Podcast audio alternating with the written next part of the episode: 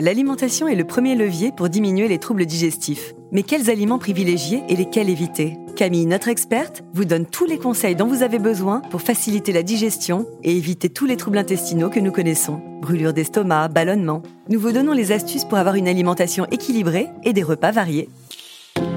Bienvenue dans Ma Santé en Poche, le podcast d'UPSA qui répond à toutes vos questions santé du quotidien. Bonjour Sandra, comment vas-tu? Très bien, merci Camille. Je te propose que nous continuions notre focus sur la digestion, et plus précisément que nous parlions de digestion et d'alimentation. Très bien, allons-y.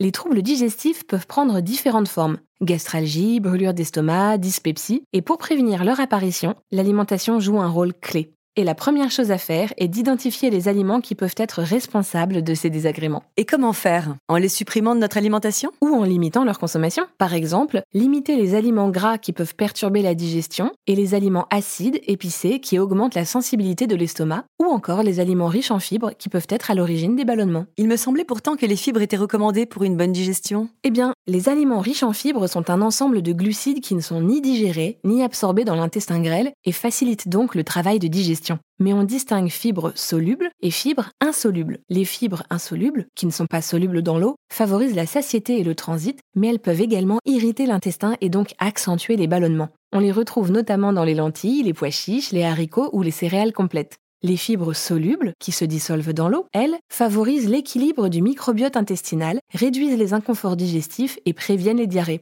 On les retrouve notamment dans les fruits et légumes, par exemple. Donc si je comprends bien, on limite les céréales complètes en cas de troubles digestifs et on privilégie les fruits et légumes qui sont sources de fibres solubles. J'imagine que certaines boissons sont également à limiter. Tout à fait. Il faut supprimer les boissons riches en caféine, telles que le café, le thé, et les boissons gazeuses qui favorisent les rots et éructations. Et bien sûr, limiter la consommation d'alcool. Et as-tu d'autres conseils pour favoriser la digestion? Oui. Ne consommez pas régulièrement des aliments grillés ou avec un fort brunissement, comme lors d'une cuisson au barbecue par exemple. En effet, la cuisson à trop haute température d'un aliment entraîne la formation de composés dangereux pour la santé. Donc, pensez à éliminer les parties brûlées ou très brunes sur ces aliments. Ensuite, comme je te le disais dans un autre épisode, la digestion se déroule en plusieurs étapes. Et la première, c'est la mastication. Bien mâcher, c'est préparer le terrain pour les organes qui prennent le relais. Ce chemin parcouru de la bouche au gros intestin nous permet d'absorber 90% des protéines, des glucides et des graisses que nous mangeons. Le repas doit être suffisamment long pour que le cerveau se concentre sur les signaux digestifs, comme la mastication,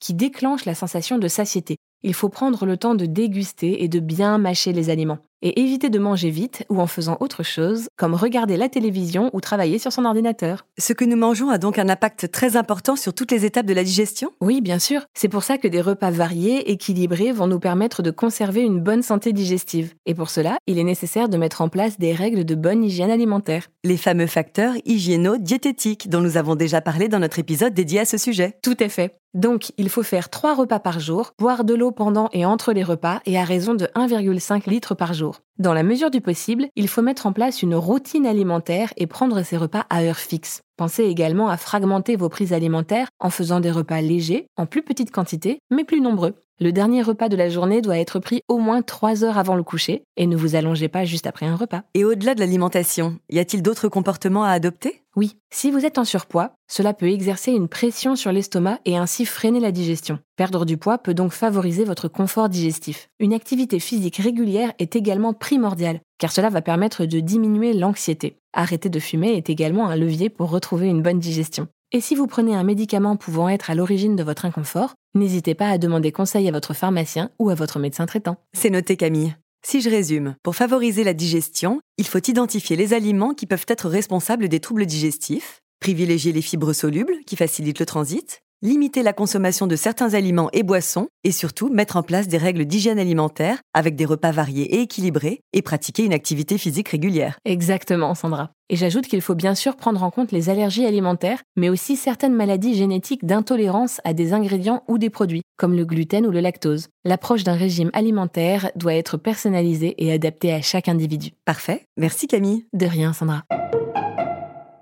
Merci encore de nous avoir écoutés. N'hésitez pas à partager le podcast et à le noter sur les applications. Et à bientôt pour un nouvel épisode de Ma santé en poche.